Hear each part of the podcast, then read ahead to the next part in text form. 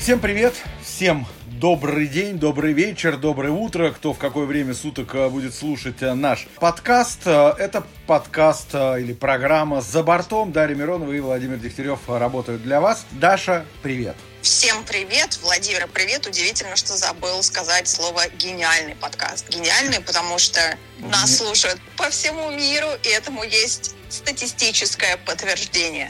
Гениальный, генеральный... Даже в Японии нас слушают. На другом краю света. В Японии тоже любят хоккей, наверное. Даша, наверное, главная тема, одна из, это отставка, или увольнение главного тренера команды Edmonton Oilers. Она случилась. Причем, знаешь как? Ведь многие говорили там про Оттаву сначала, что вот Диджей Смит, да, будет уволен первым. Но в итоге первым уволен был Вудкрофт. И посмотри, я уж не знаю, совпадение это или нет, но как-то Эдмонтон после этого одержал две победы. Одну он одержал с уволенным тренером, и теперь две еще прибавилось уже с вот этим новым тренером. Таким образом, у Эдмонтона впервые в этом сезоне, правда, не так много матчей, конечно, еще было сыграно. Короче, у Уайлерс 3 победы подряд. Знаешь, как раньше это сказал, и что подумаешь, что тут удивительного, да, Макдэвид, Драйзайтель. А вот тут на старте этого сезона и 3 победы у команды Edmonton Oilers – это что-то. Местами такое складывалось впечатление, что Эдмонтон сливает тренера. И этим сейчас занимается не только Эдмонтон, но с таким составом, понятно, оборона никогда у Эдмонтона не была знаковой последние годы, и линия вратарская страдает, но что там с нападающими? Более-менее за последние 2 игры стало симпатичнее в плане того, что взаимопонимание у игроков не могло же исчезнуть. И Кейн, посмотрите, проснулся. Что удивительно. Наверное, хотели каким-то изменением внести, они получились еще и чисто случайно. Тренер хорошо знаком Макдэвиду приходит. Но на самом деле к нему только уважение и симпатия, потому что человек, абсолютно не скрывая эмоций, да, на своей первой пресс-конференции перед матчем растрогался, заплакал и тоже так же еле сдержался после первого победного матча. Теперь заплачет, когда уйдет из Эдмонтона. Но подожди, ему год дадут, или, может быть, он только с Макдэвидом уйдет. Вот, вообще, смотри, как интересно, ты вот сейчас сказала, год точно дадут. Если посмотреть на статистику увольнения тренеров команды Edmonton Oilers, то в среднем они в Эдмонтоне работают, примерно 2 года. Там плюс-минус, но примерно получается 2 года. То есть вот такая статистика. Не знаю уж, как она там дальше будет, но, между прочим, интересно. Появилась же сразу информация, что Вудкрофтом интересуется команда Оттава. Правда, они еще тренера своего не уволили, да, Диджея Смита.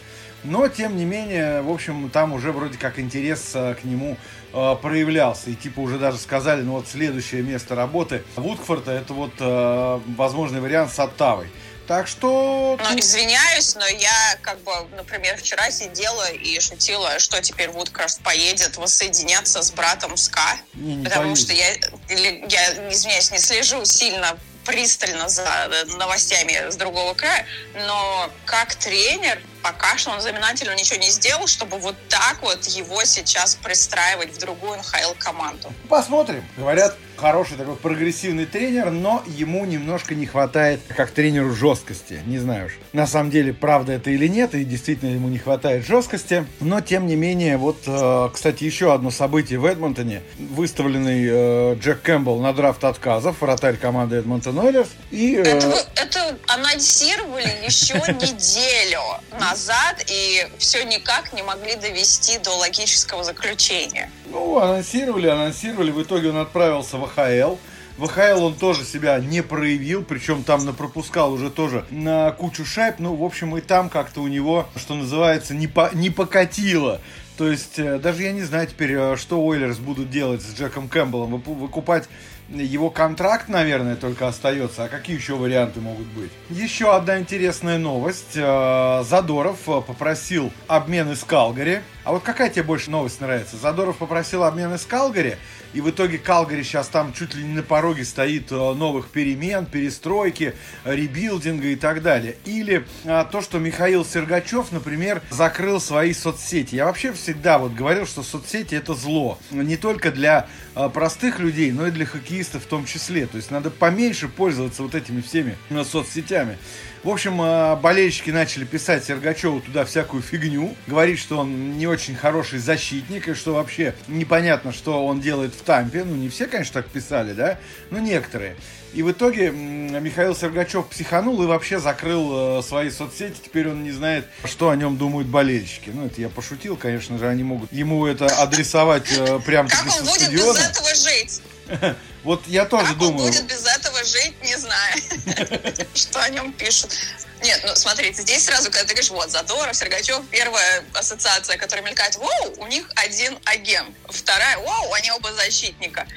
Третья, ну, слушайте, опять оба игрока одного и того же агента дали интервью, не побоюсь этого слова, заказные, довольно-таки большим интервьюером, поэтому, ну, какие после этого должны быть последствия? Естественно, болельщики на разных языках мира будут писать, штрудировать, как бы, когда вы сами в плане какой-то такой звездности, популярности замахнулись выше, но это обратный эффект. Естественно, люди, наверное, будут уже, как это сказать, меньше прощать ошибки, и в те моменты, когда у людей будет что-то не получаться, им это будут приходить выплескивать. Соцсети, вот такое у нас время живет, да, в такое мы живем, когда, знаешь, с одной стороны, лет 10 назад к этому стремились, ой, как сделать хоккеистов доступнее болельщикам, а теперь просто чрезмерная доступность, и она во многом, естественно, мешает. И самим болельщикам, они, может быть, не все это сразу понимают. Потому что человек в гневе, там у него что-то не сложилось, пойду сейчас Сергачеву напишу все, что о нем думаю. Сходил, написал.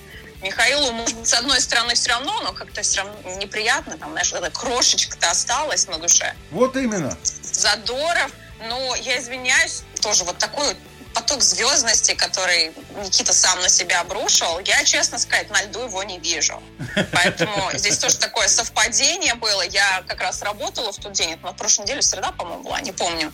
То есть это был один из тех матчей, которые в моем рабочем дне проходили. И там же получилось-то как? Я уверена, что это не просто так вот это вот все в один день, да, сложилось. То есть это готовили, ждали эту новость бомбануть, потому что ее раструдировали везде. Это, знаешь, прям вот как такая информационная атака. Это не Сидни Кросби, это не Александр Овечкин. А как начали, было невозможно ту же соцсеть открыть, потому что везде все паблики одно и то же писали. Так вот, дождались, пока он забьет гол, игра закончилась и полетела. Вы же понимаете, что это не было такое, что игра закончилась, Никита такой звонит агенту, так, я тут забил гол, все круто, все, давай, проси, чтобы меня меняли. Ну да, да, да, да, да. Просто чисто сидели, ждали, пока будет резон, и вот такой на такой высокой ноте это сделать.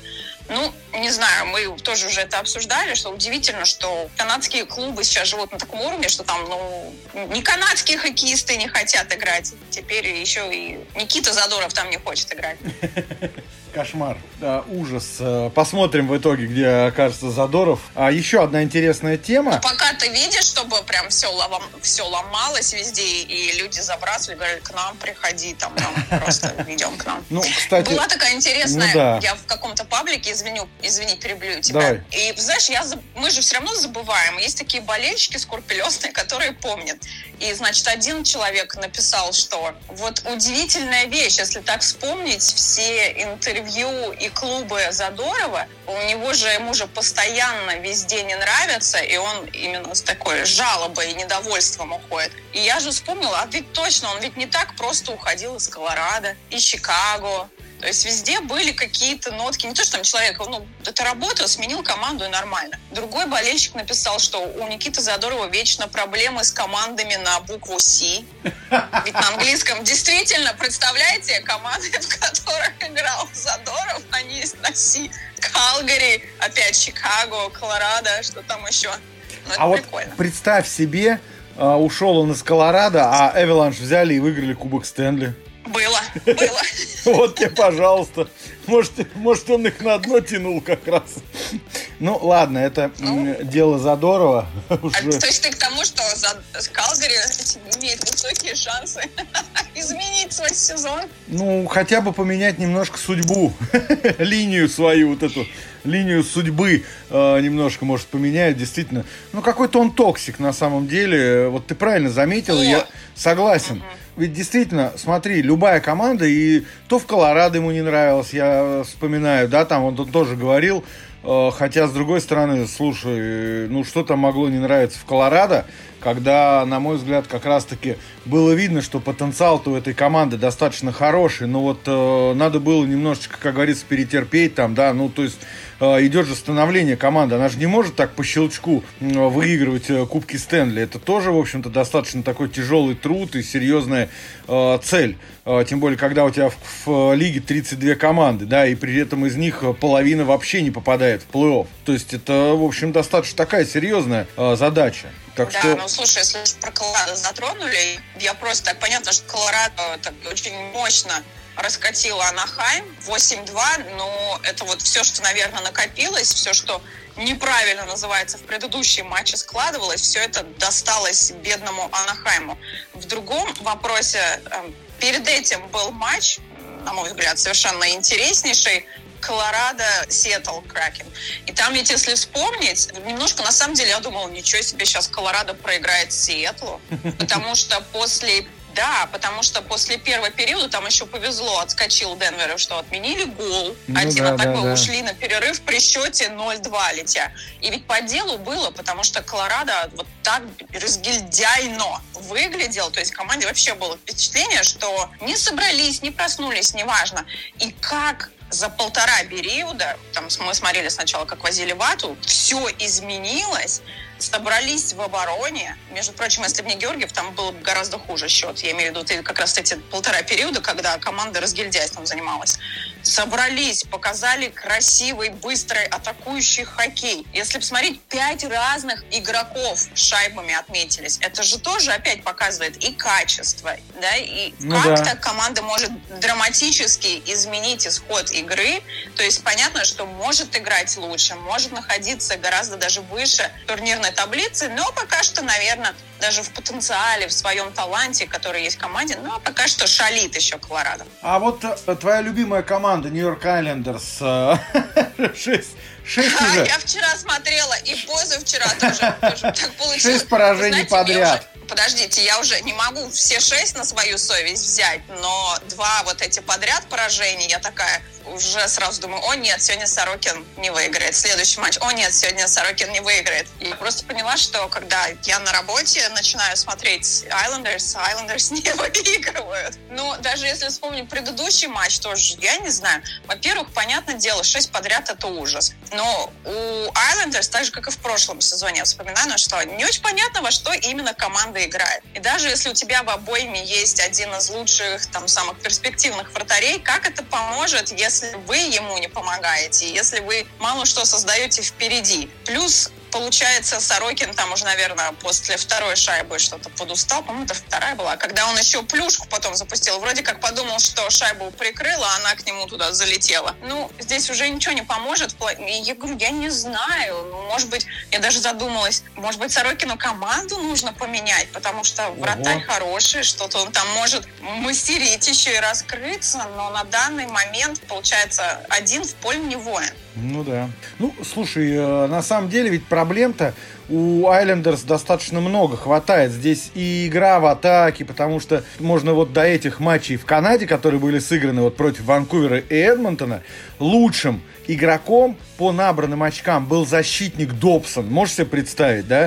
Uh-huh. То есть это не нападающий там Барзел или кто-либо еще из нападающих, там, я не знаю, Андерс Ли, Брук Нельсон, там, ну, условно. А это был защитник Добсон. Он был лучшим по набранным очкам. Ну, это вообще как? То есть ты прекрасно понимаешь, что у тебя в атаке, в общем, как-то ну, не очень хорошо получается, если у тебя лучший игрок, это защитник, я имею в виду по набранным очкам, да, гол плюс передача. То есть тут вот тоже вопрос такой достаточно интересный. Может быть, все, Лула Морелло уже пора на пенсию, все-таки человеку уже за 80, да, ну, может, ему надо отдохнуть, я не знаю, там, может, правнуки у него уже появились, может быть, с ними лучше больше проводить время, чем с командой Нью-Йорк Айлендерс. И если мы смотрим, на самом деле, здесь уже вообще паническая атака должна быть, потому что, там, сравнивая параметры, не схожу на Сан-Хосе прямо сейчас, потому что я не заглядывала именно их параметры пару дней, но если у Сан-Хосе большинство было 11%, то у Айлендерс оно 8%. Объясните мне, как команда из Нью-Йорка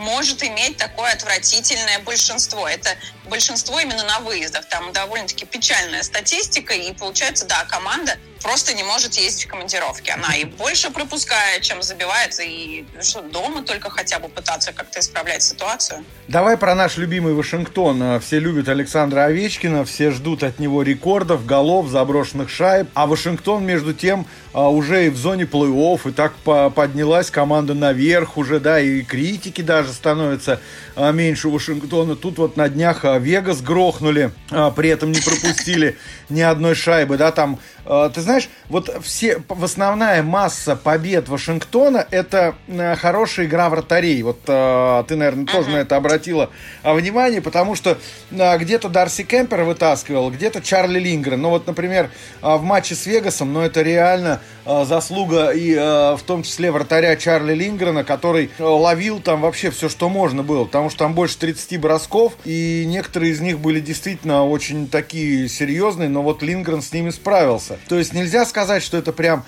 ну, не, знаешь, как сейчас в хоккее это командная игра, и там вратарь подтащил. Я согласен, все так оно и есть. С другой стороны, отчасти, в общем, где-то Вашингтону, ну, вот знаешь, такая капелька доли везения, она не без этого. Это тоже присутствует. Вот надолго ли хватит такого Вашингтона, дабы подниматься там дальше, я не знаю, по турнирной таблице или держаться вот на плаву в зоне плей-офф? Это что же такая сложная задача? Сейчас на данный момент турнирная таблица во все стороны меняется. Вот именно, наверное, так. Кто ниже 6-го места, туда-сюда. Потому что Торонто из меня за неделю тоже успела залететь, вылететь. Поэтому то, что Вашингтон там подкрадывается и пытается... Вряд ли он удержится там на 4-й позиции, если мы говорим про конференцию. Но, конечно, наверное, многие хотели бы видеть Александра Овечкина в плей-офф, но еще слишком много времени впереди.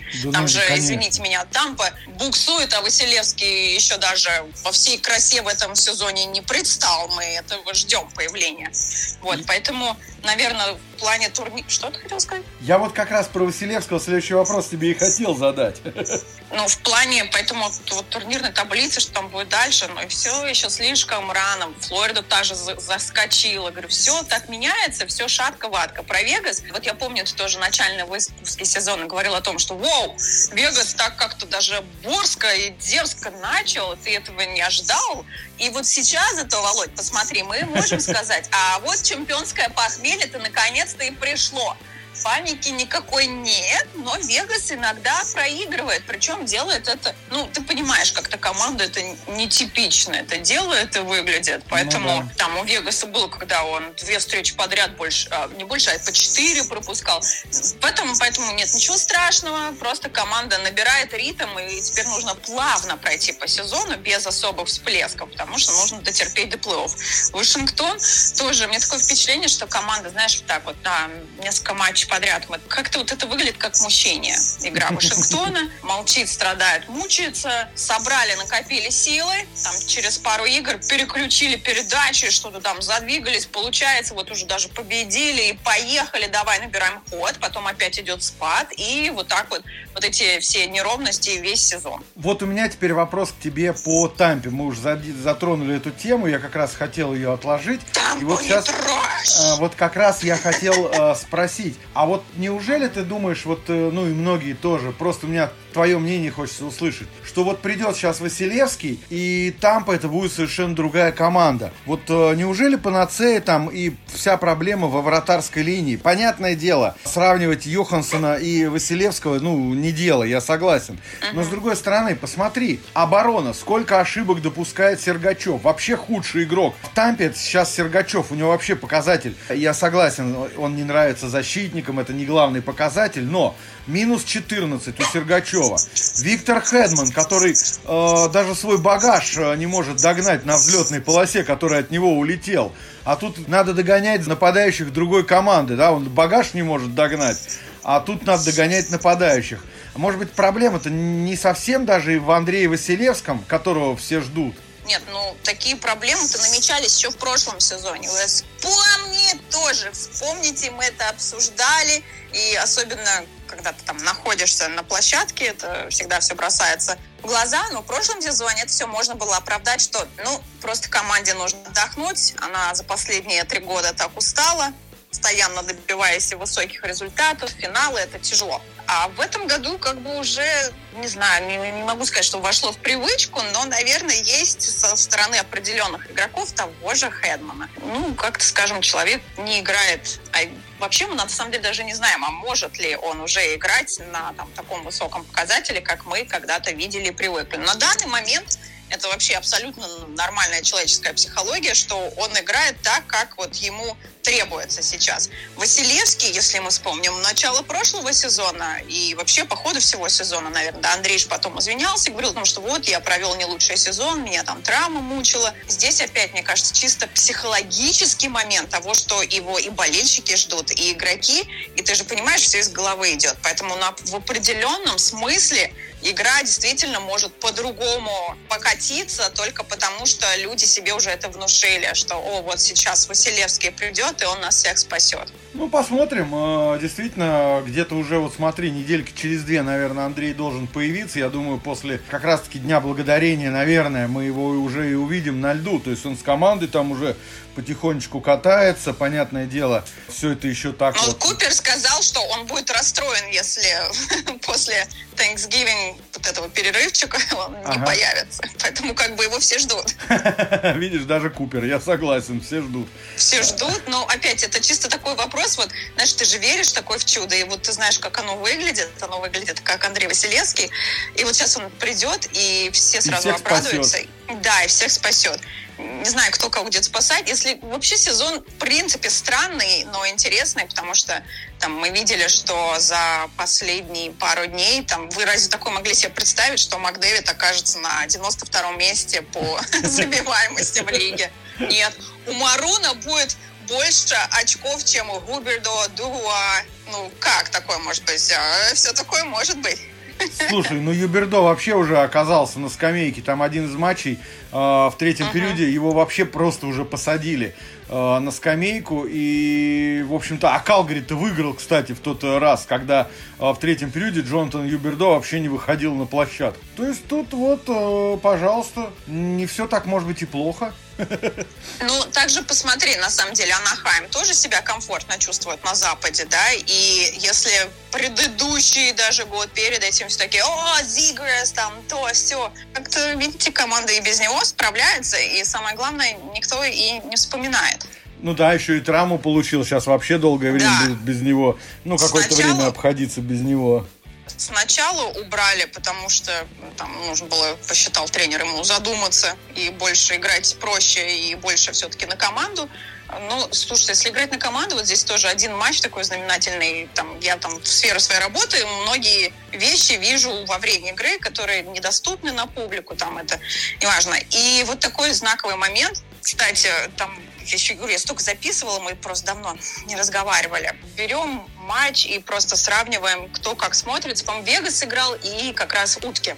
И мы видим, допустим, Джек, как его фамилия вылетела из головы. Джек, как Джек из Вегаса, Джек. Джек Айкел. Да, Айкел. Вот, значит, человек, получается, самое большое игровое время, там, по-моему, за первые два периода, и человек владеет шайбой 1,5 минуты. То есть это больше всех игровое время, больше всех владеет шайбой. И от него и идет и результат, и вы видите, что действительно там его как бы не пытались забортовать, человек все равно протаскивает, отдает передачу. То есть человек включен. И одновременно те же 1,5 минуты у Терри, который больше всех владеет шайбой, но из этого ничего не выходит. И даже, говорю, если сравнивать все, что там вы видите по игре, получаются такие знаковые моменты, когда Терри, и в большинстве, понятно, выходит, шайбу никому пытается не отдавать. То есть владеть шайбой можно абсолютно по-разному. Но как только он все-таки наконец-то ее отдал, от этого получился гол, и, ну, я не знаю, кстати, это, мне кажется, я просто сравниваю два разных матча. Я имею в виду игроков, да, то есть ну, насколько разные игроки. Там, допустим, Айкел, да, Вегас и Анахайм Терри. И как только вот он поймет, он же, понятно, лидер, на матч звезд ездил, там на него команда рассчитывает, нужно же не забывать о том, что нужно работать на команду, потому что если ты 1,5 минуты владеешь шайбой, и ты ее никому не отдаешь и сам теряешь, какой смысл от этого тогда? То есть Хискайнен тоже, наверное, самого такого интересного. Человек больше всего времени Даллас проводит на льду, и при этом 2 минуты человек владеет шайбой. То есть это самый большой показатель в команде. Ну вот видишь. Посмотрим. Но там тоже, опять-таки, есть и подключение, есть передачи. Я к тому, что неважно, сколько времени ты владеешь шайбой. Главное, какой от этого толк.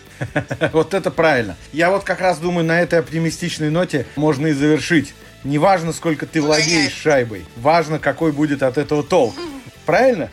Да, правильно. На самом деле тоже важно, чтобы иногда владел, но как-то чтобы это сочеталось еще и с тем, как ты используешь. Вот именно. Это была программа «За бортом». Дарья Миронова и Владимир Дегтярев для вас как раз-таки работали. Ну вот, пожалуй, на сегодня все.